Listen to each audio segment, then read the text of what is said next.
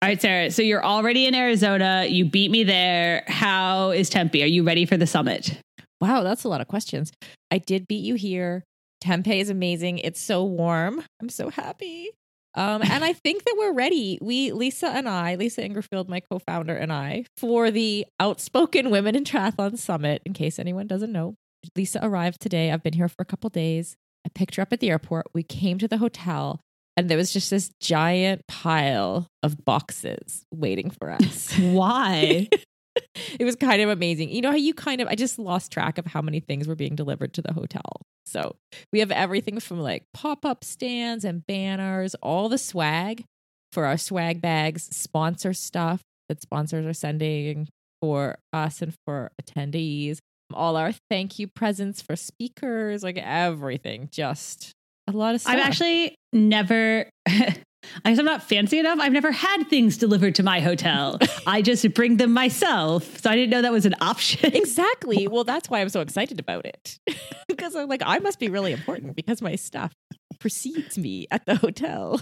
So. so when this airs, because we record a couple days before it airs, we don't do it live. When this airs, it, the summit will be starting that afternoon on Friday afternoon. Yes. If people are listening and they aren't like already there, already have a ticket, what can they how can they participate? Okay, so we do have a couple things going on media wise. One is that we're following it extensively through Iron Women.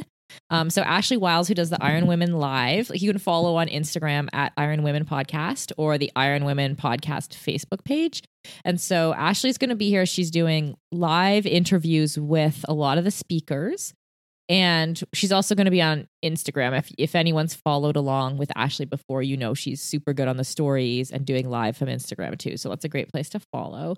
Triathlete Magazine is also coming and they're doing their own coverage. And I know I talked to Erin Beresini yesterday, which is Tuesday, and she's planning some like some video coverage as well.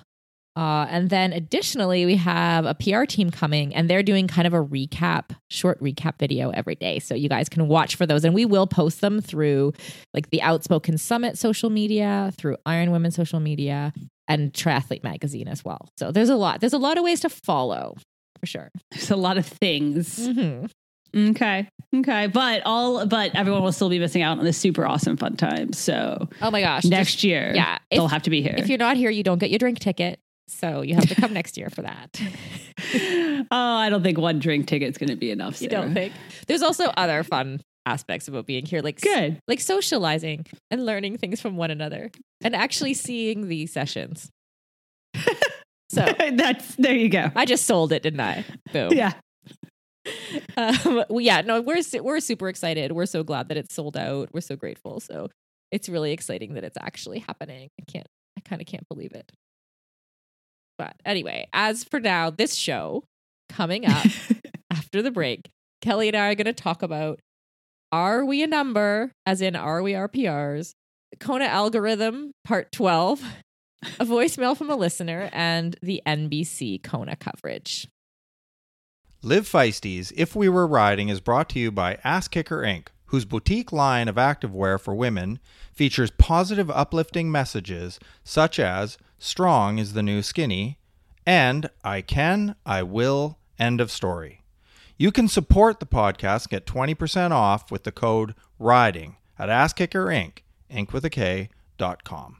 I'm Kelly O'Mara. And I'm Sarah Gross, and you're listening to Live Feisties If We Were Riding.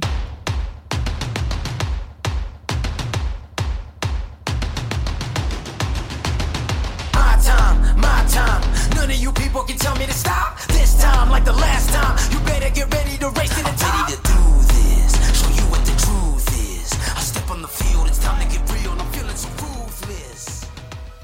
So, Kelly, again, I think I congratulated you 12 times, but you had a massive PR in the 10K of 3716. Am I right? Yeah, yeah. And you know how um we've joked that only you and my watch like thought I think I can run fast. My watch, Sarah, still thinks I should be running faster. Yeah. 35. like, yeah, no. 35 something. Yeah, Yeah. That's what, that's what you could do. I think. Okay. But, noted. but nonetheless, 37 is still excellent. excellent. Um, yeah, so I did, and I, I feel like I want to like clarify because I think last week on the podcast I was like, oh, I'm doing the super big race with all the elites. Yeah, okay, so the elite race was the 5K. So Oh. the elites like did the 5K with prize money, but I didn't want to run a 5K, so I ran the 10K. So I like won the 10K, but I didn't beat pro runners to be like super clear here. Right. right. Okay. If I had run the 5K, I would have come in like third to last, but that's fine. Third to last, you would have beat. Well, in the pro people. race, yeah, That's what you figured? I looked at the times. Okay, you, you slotted yourself in. I love how we do that, right? We like look at a race result and go, if I was there, and of, and of course we picture ourselves there like in our A game, right? Exactly. If I was there and I had a PR that day, I would have won. like, but you you can't win something that you don't attend. Oh no, I do that kind of thing all the time. We're like, well, so and so who I beat one time beat this girl who won a race, so I'm pretty sure I can win an Ironman. Complicated FYI. series of things. like basically, you want an Ironman. yes, but I did. Okay, so here's what I wanted to say. I, I like what I wanted to tell our listeners. My wisdom. I'm going to impart, Sarah. Okay, So I think everyone knows I've not had like my awesomest races this year. I feel like everyone knows that. I feel like that's a well known fact. you've stated it many times. stated it, made it. Yeah. So my point is, inner circle knew I've been super fit for a while. You knew, I knew, my coach knew, and my husband knew. And that was like it, right? And so it just hadn't been coming out, is my point. And then I go and I run like a minute and a half fashion I've ever run for a 10K, which is a lot for like that short of a. And so my point is like, I have been having shit race after shit race after shit race. And like we all knew it was coming and it just took a while for it to come, right? You know what I'm saying? So it took a while. And the other half of that is even if you had asked me, I thought like okay, so fast I'd run before this was like 3850. I thought I was gonna run low 38s, like maybe, maybe I could like slip just just under 38, right? And if you had asked me, I'd have been like, ah, it's not going to happen. I like bombed my workout the day before. I was like cr- almost crying during my warm up because I almost like, I felt terrible. I like couldn't hold a pace. I like started to throw up because I was like, so I like it felt so bad. So I'm sit, I literally was sitting there in the crowd at the start line thinking like, this is going to be a disaster. Like I'm, I feel awful. Like I can't do this. And then I ran like a minute faster than I thought I was even going to run, which would have been faster than I'd ever, you know what I'm saying? So my point here is, Sarah, you like don't know when it's going to come Mhm. and you like shouldn't hold yourself back. You see what I'm saying? If I just, if I, when I hit the 5K and like the fastest I'd ever run a 5K, if I had just been like, oh shit, this is too fast, that would have been stupid, you know? Yeah, it's true. You know what's interesting? As you were talking and you were saying that the people around you knew you were really fit and knew it was coming, Great. it's like it, that's how it always is. right. You know, you know how when somebody wins, like somebody wins an Ironman, and we go, "Well, they came out of nowhere." They didn't come out of nowhere. they did. They They've never been, came out of nowhere. they've been working really hard for a decade, and all of the people around them know what they were capable of, and you know, like that's the story. And so your story is perfectly aligned with that. There you go. Mhm. Um, sorry, can you hear my cat got into the cabinet under the sink and is pulling things out? That's what that just noise sounds like a mild ticking. Okay, yeah, it's the cat pulling things out from under the cabinet under the sink. I'm sure. Just so you know. I'm sure our listeners are aren't distracted at all by that. okay, No worries. Me either. Anyway, it was very satisfying, Sarah, to run a PR, and I now no longer care that I have one more race left in the year, and I'm trying to keep it together. When was, when was the last time you ran like a PR that like you felt really good about? Oh man. Um. Well, I ran. It was my PR for uh, Ironman at Brazil when I went eight Oh, okay. eight fifty six. I think. Um, Triathlon's a little harder to get. Ti- like I don't get as hung up on times for triathlon. Yeah, I didn't think it, it is, and it's like that's a super fast course, you know. And, right. but you know, but still, I never thought I'd go under nine hours under any circumstances. So For sure. that was that was pretty special. Actually, my 10k PR. This is hilarious. I think there's there's something to be learned here, like what not to do. But I was trying to get onto the um, Scottish national team, like to train with them. And you had to make the A qualifying standard in either swim or run, and then you had to make the B qualifying standard in the in the other sport, right? And so I, there was no way I was making an A qualifying standard in swimming. so I had to run. I forget. I think I had to run under thirty six. You told me this, and you like were on the track, like having to bang Have out I like a thirty-five something. Have I said this in the podcast before? Am I no, boring everyone right now? No, obviously you're boring. you told me this. You told me that you had to like that no one thought you could do it, and you were like out on the track by yourself. Nobody thought I could do it, and there I was. You No, there were other people there, and there I was, and I literally, I think, no, I, I know what I ran because it's my PR. To this day, I never ran faster for 10K as when I was trying to get myself before I was even an elite athlete. Like I was trying to prove to everyone I could be good enough. And I ran 3440 and just about freaking died. But I never ran faster than that after. Yeah, So- you're like never gonna happen again. Yeah, it's fine. But when people ask me. I still I just like own that. I'm like, yeah, it's all good. But I never, you know what I mean? Like I never translated that to like amazing. Imagine like if I had run 34 40 off the bike, I could have gone to the Olympic Games. But of course, I never like managed to translate it into that. I just like I just like got up It's to the okay. national It's team and, okay. like, it you one time you beat somebody at a workout who did. beat somebody who went to the Olympics. So basically, That's exactly what the happened. I won a work, a very important workout. Boom. Yeah. All right. See, we're passing on our wisdom to our listeners so they can go out. Save your PRs for days that matter. True. True. Like Like Kona. Kona. Do you like that good time. transition? Yeah. Great was good. transition. Well done. So we have talked quite a few times about Kona allocation algorithms. The slot feel like- allocation. just the slot allocation. I feel like we always talk in this shorthand that we need to like take a second and explain. When people earn slots to Kona at other Ironman races, there is an algorithm that allocates those slots to each age group that is essentially proportional to the size of the age group. But the exact algorithm is top secret and changes. Is that a good summary? That's a good summary. So good it's the exact algorithm changed at some point earlier this year. And the only reason anybody knew is because they expected there to be, for example, three slots in one age group and there was only two, or four and there were five. So the people who do the math on this kind of stuff and try to backwards engineer the algorithm believe they have figured it out. wow. Dum, I dum, know. dum. Duh.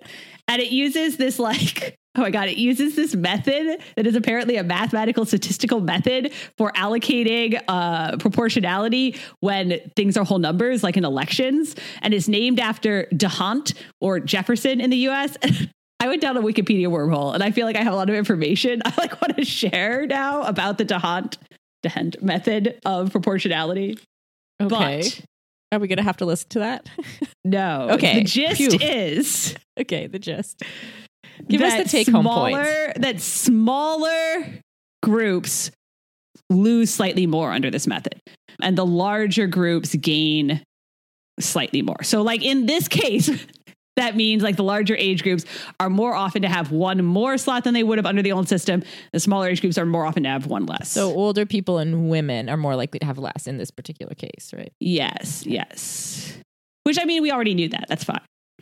But the specifics now, we like it's, you know, you can see, you can like play with the math if you want.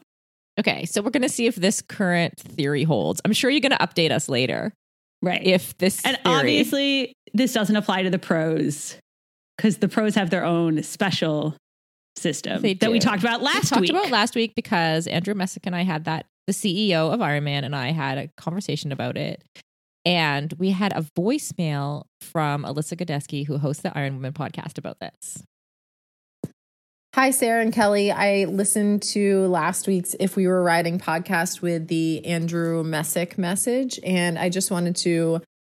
I was inspired, I guess you could say, to leave a voicemail of my own after this. And I feel that Sarah did say some of these points, but I just want to make sure it doesn't get lost in the excitement that Andrew is listening to the podcast and thinking about the women's pro numbers and is excited that we like almost had equal numbers or whatever I guess he was saying. But I don't want it to get lost in the fact that I still feel like it's actually, I mean, it was almost like creepy to me. He's like sitting there. I picture him like, you know, with his like, what's that movie, Austin Powers, and he has his hands in front of him and he's like watching his like machines and people work in front of him and he's like watching the women earn their equality and I just feel that it should be a reminder to everyone that equality should not be earned and it should be a right and Andrew is the one who is keeping us from that fundamental right.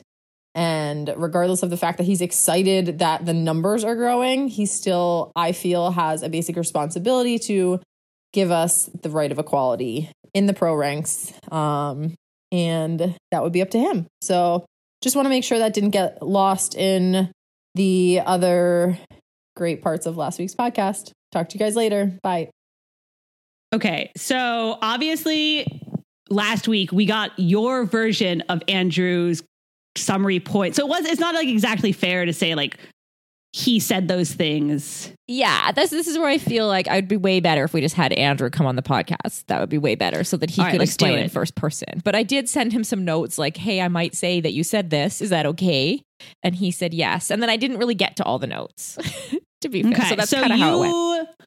want to give him the full I don't know if benefit of the doubt right here is, but you want to make sure we understand what his position is. Well, I think like to Alyssa's point, I think that it it I think that it is true that if Andrew Messick is in a position like he not if Andrew Messick that Andrew Messick is in a position that if he wants to make equal slots, he can make he can have equal slots. Oh yeah. If Andrew Messick wanted to do it, Andrew Messick could do it. So- he decided he wanted to do it for 70.3, he did it. Right. He decided he wanted to change the pro qualification system for Kona, he did it. Like he could do whatever he wants. Right. Like it's a private company. So then to be talking about it afterwards, like, oh, it's too bad. I wish we could have had equal slots. I wish it could have got an equal way in Arizona.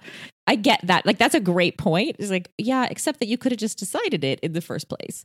Um, Right. So what I fair, to say, so fair point. this, fair yeah, I think this is a great point that we need to just pause on for a minute. But the thing that I really, I think that I really realized in talking to him, and the reason why, like, we're often arguing from a for equality from a moral point of view. Like, we feel like having equal slots is equitable and fair, right? And he feels that proportionality is equitable and fair. I don't know And that he so- feels that proportions sorry the catch to pulling things out i don't know that he feels proportionality is equitable because those words mean different things but he definitely thinks it's fair he definitely not to like put myself in andrew messick's head because I think he thinks it's no an equitable opportunity. I do think eh, that I. I still think that's like a use of dictionary but i do think he thinks it's fair i think he thinks that it is the fairest it is the like the right way It is Yeah. morally honest That's right. and that like if he did it if he just gave equal slots to women and men it would be easier for the women and that wouldn't be fair. I think he does. I think I think I- that's now- a fair representation. Yeah. i'm not going to get into like psych 101 on how much he's convinced himself of that because he wants to believe that that is the truth you know what i'm saying? I have no idea. I've only talked to andrew messick like twice. I'm convinced he hates me. I'm convinced everyone hates me. It's fine. So i don't know but i do think that is what he would argue right? Is that he genuinely thinks his system is like a fair system Yes, that's right. which gets back to like, okay, side point. I made this side point in the newsletter. Triathletes need to like are militant about proportionality. They're so goddamn weird about proportionality. Like that it has to be like if this field, if this age group is one tenth of the field, they should get one tenth of the spots. Proportionality does not denote depth. Proportionality does not equ- denote competitiveness or equivalency or anything. Like the end goal is not to have proportional age groups at Kona that exactly represent the size of the sport. The end goal is to have the best people, the equally good people across age groups at Kona. That's the goal. Proportionality is just a means to a goal. It is not the goal itself. It drives me nuts because if you ever say anything, triathletes get super weird about proportionality. Nobody else in any other sport, if you ever bring it up outside of the sport, people are like, that does, that's, Well, they like don't understand it. I it's like, it's like talking another language. I thought your example earlier that you made of how you could you've come last before in a race with 10 people in it. Like if you're in a track race Right. of the best people in the world, you might come last in a race of 10, but you can come first in a race with 5,000 people. right. Like this past weekend, literally won that 10K with like, I forget, it had like 5,000, whatever. But I've literally come in last. If I'd done the 5K with the elite field, I would have been 18th out of 20, right? Right. So you're like, is is that is the 20 person field really less good than the 5,000 person field? Obviously not. That's absurd. Like that does not denote competitiveness or depth. So we've gotten a little hung up, like because clearly overall numbers often correlate to competitiveness and depth, but they really are not Sometimes like they're- equal they're, to. definitely Yeah. not the deciding factor. Like I think if you said what cre- what makes the the depth of a field, you might have the total number of people as one of the factors of one of five or six factors, I would think.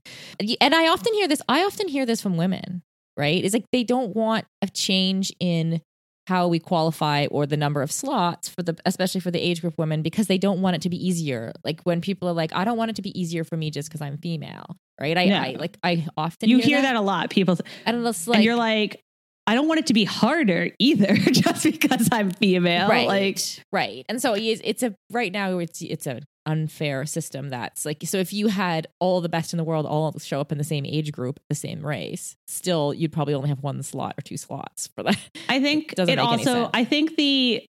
I think the unfairness of the system becomes clear when you take out the gender question. When you just compare male age, age groups to male age groups, is the 40 to 40 men's age group really what is it? It's like that the big championship races they get 10 slots often. Is it really five times better than the men's 20 to 25 age group? No, like that's absurd. It's not, right? Is it 10 times better than the men's 18 to 24 age group? Like, no. Right. So I think when you like compare, then you're like, wait, like the size, are you genuinely saying the ninth place man in the 40 to 44 age group is the same as the second place man in the 20 to those are not actually equivalent. And then you start to be like, hey, maybe this system, Andrew Messick, is not fair. maybe not Maybe maybe not that's all we're saying. okay i'm look i looked up equitable oh, That's what I was doing. Did you see me on my phone? Yeah, I was like, why is she on her phone? like, Am I why so is she not boring? what I'm saying? Right.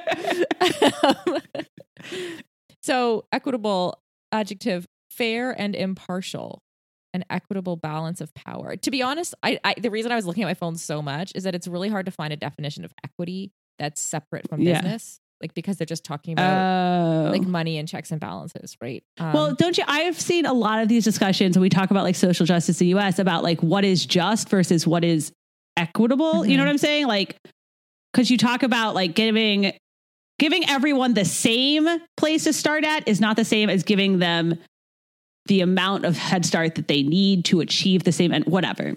There's a cartoon that explains this. I'll find it. Okay, we need to find that because I think um I don't know. It's just an interesting. Like when you said it, I was like, oh, that's quite interesting. What does because I have the same sense of the meaning of equity that that you said, like that equity doesn't like equal doesn't isn't the same as equitable, Right. Um, but we giving would say every yeah. giving everyone like the exact same thing is not the same as giving everyone like an equal chance or it's giving everyone what they need to have an equal chance right like Right. And I would say, and like to this point, I would say in the Kona situation, in terms of the slots, right? If that that the difference between equal, like equal would be 50 slots for the men in the old system, 50 for the women, or whatever. Right now, it would be if it would just went straight down those lines, right? Equitable could be potential for equal slots for 50 on each side, but also adding in a would you say like a depth of field factor, like the thing we talked about Yeah. last week. Where this is what I've ta- I was talking about this with somebody else like there needs to be kind of like a depth of field kind of caveat to qualifying like a qualifying different standard, things. so that if you do have 50 men and 50 women, or whatever the number is 40, 40, 30, 30, right whatever that all make the qualifying standard be based on their performance, that they should get to go. And I think that would be equitable.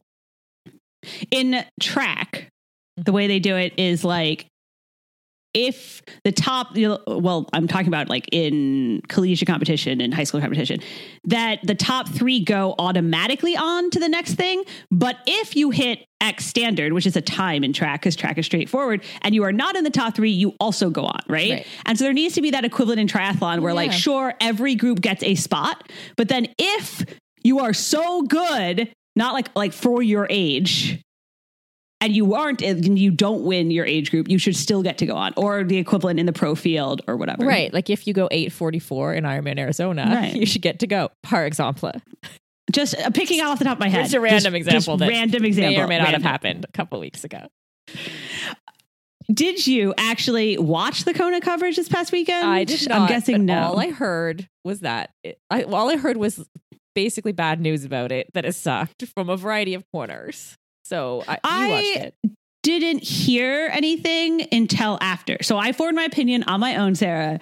Just so you know, You're blank not, slate here. You're not following the masses. We got Right. Okay. Okay. So I was watching it. I taped it. I was watching it that evening, the NBC Kona coverage, which is obviously like the big deal coverage.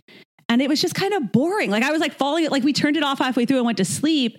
And I was like, hey, is this like, is it just me? This just doesn't seem very good. And my husband was like, no, it's not. And I watched the rest of it the next day. And then I heard everybody else complaining. And it just, it was just like poor, the script was poorly written. It, it was it was poorly edited. They did like weird edits where they would like cut forward to the run and then back to the bike, whatever. That it, like Really? that part just didn't make sense. Yeah, and then the narr- they changed narrators, and he just kind of like wasn't as exciting. And instead of saying right, instead of it being like, you can almost hear it in the old narrator's voice if you ever watched it. Daniela is 15 minutes behind, but can she make it up? Right? Like you would hear that Right. in like the old narrator's voice. And instead they were just like, things happen in races and here she comes. And you're like, what? Like what the fuck? Like what? What? So they like didn't take like they could have taken dramatic situations and made it exciting. They could have taken like the fastest Kona in history. And instead of like building up that everyone was going so fast, they they like did this like 30 second recap of like the wind conditions are favorable. And so we're seeing lots of fast times. And also the heat hasn't risen that much. And you were like, oh, oh, okay. Right. And then they like didn't mention it again. It was very strange, Weird. Sarah. Well, and everybody, anybody who's ever had to create a story for any reason, like you're a writer, right? Like you, like you can take facts that happen. Like it's not the facts that make it interesting; it's how you tell the story. And like, there's no way they couldn't have made an interesting story out of that. It was just, it was bizarre. They just kind of like relayed a bunch of information.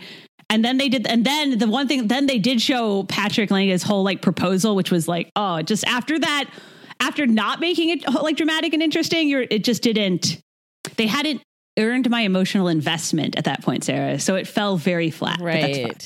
Right. Right. Wow. It felt weak. And then the thing is, though, like I watched the Quest for Kona episodes that you know before that and they were actually a lot better this year they were actually like really interesting like sarah true like they had pros this year and sarah Trues was really good um and then sarah i watched this new show it was amazing uh on nbc sports called the next olympic hopeful hmm and it was so good. It was they did a reality show essentially of one of US Olympic Committee's like open talent calls, which they do all like these are real things. They didn't just do this for TV, where they'll do like an open talent call for athletes to see if they're missing any talent that would be good at like bobsled Right.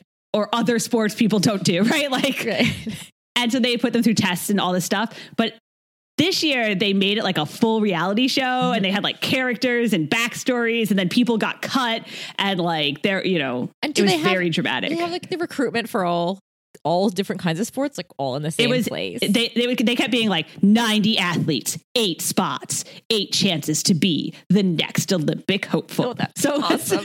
And so, okay, so so, what are some of the tasks? Like, what are the hoops they have to jump through? Okay, well, I think um, I think we should after the break decide if we would be good at these tests Oh, and you know good what idea. sport Good idea. we would make.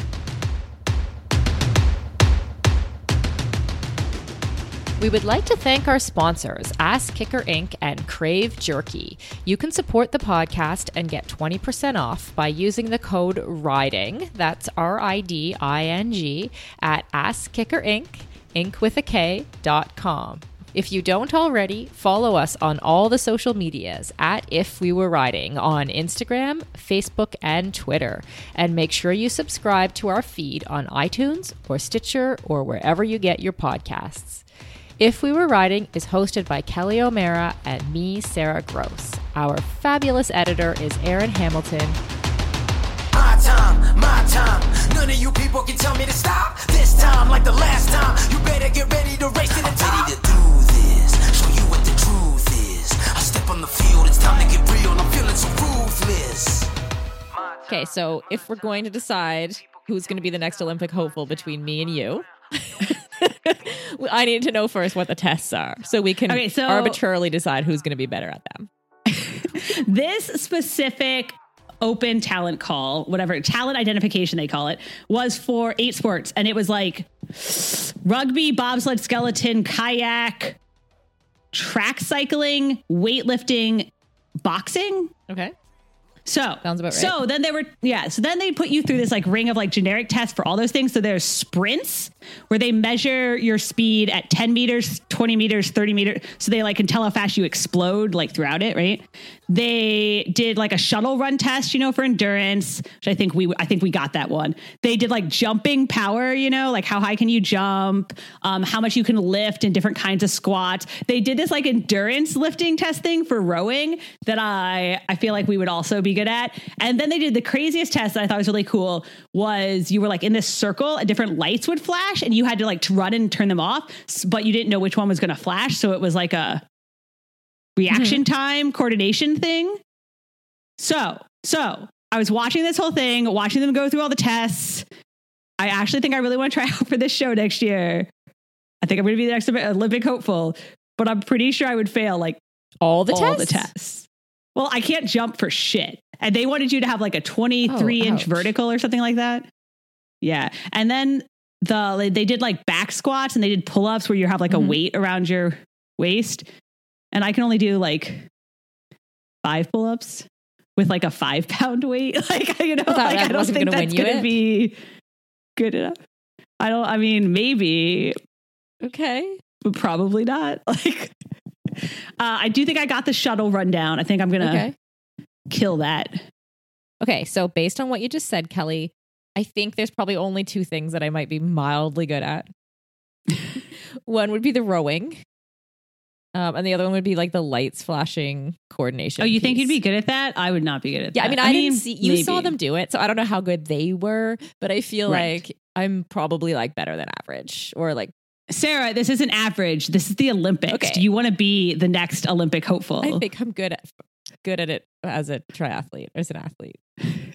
We'll, we'll go with that. I've always We'll thought, that. honestly, I've always thought that I may may have lo- like what would you call it? Um, lost my calling? No, missed my calling on like some kind of like upper body some some kind of thing that involves like a strong upper body but that has weight categories. Because i'm never going to be like strong upper body like taking on like massive people right? But compared to my body size i have like pretty strong. So maybe like a class like a row, like rowing or something that has a weight class that has like a lightweight category or weightlifting that has a weight class. Ooh, i don't know about or boxing. Women's boxing, they definitely then, need people. then you have to punch people yeah, also you get punched. I'm not into that. right I have always the reason I started watching the show is partially because it looked awesome and partially because I have always wondered, I've always wanted there to be like if I went and did all these tests, like what would they say I was good at? What if it's like something I never even thought of and they were like, "Oh, actually you would be an amazing squash player, right?" right and I could really be at the Olympics and that. And they do have talent identification stuff in like Australia and China. I think those are the only countries that really do it heavily. But we don't do it here. And so I'm like, I mean, not at like as wide a level. So Okay, if they did it more widely, what sports do you think you'd be picked for? well, obviously I like think I'm good at triathlon, or else like what the hell am I No, doing? triathlon, you can't. You can't. Triathlon's Right. off limits. You're not allowed to pick that. off limits. Hmm. That's a good question. I'm trying to like now I'm like I had briefly decided team handball was going to be my thing. Team handball. I didn't even know there was such a thing. Okay, exactly. That's why it was going to be my thing. right. Is it in the Olympics? Yes, that's why it was going to be my thing. Okay. It's going to be great. Perfect. I also think I wouldn't be terrible at rugby, just so you know. Oh. What about what about you? Okay, well, like on the same theme as I said before, like the upper body strength, upper body strength combined with an endurance sport. So I would go with like So you're CrossFit. rowing. Mm, no, well, CrossFit without the Olympic lifting, rowing, or like the kayaking option that you said was on the show. Okay. Maybe, maybe.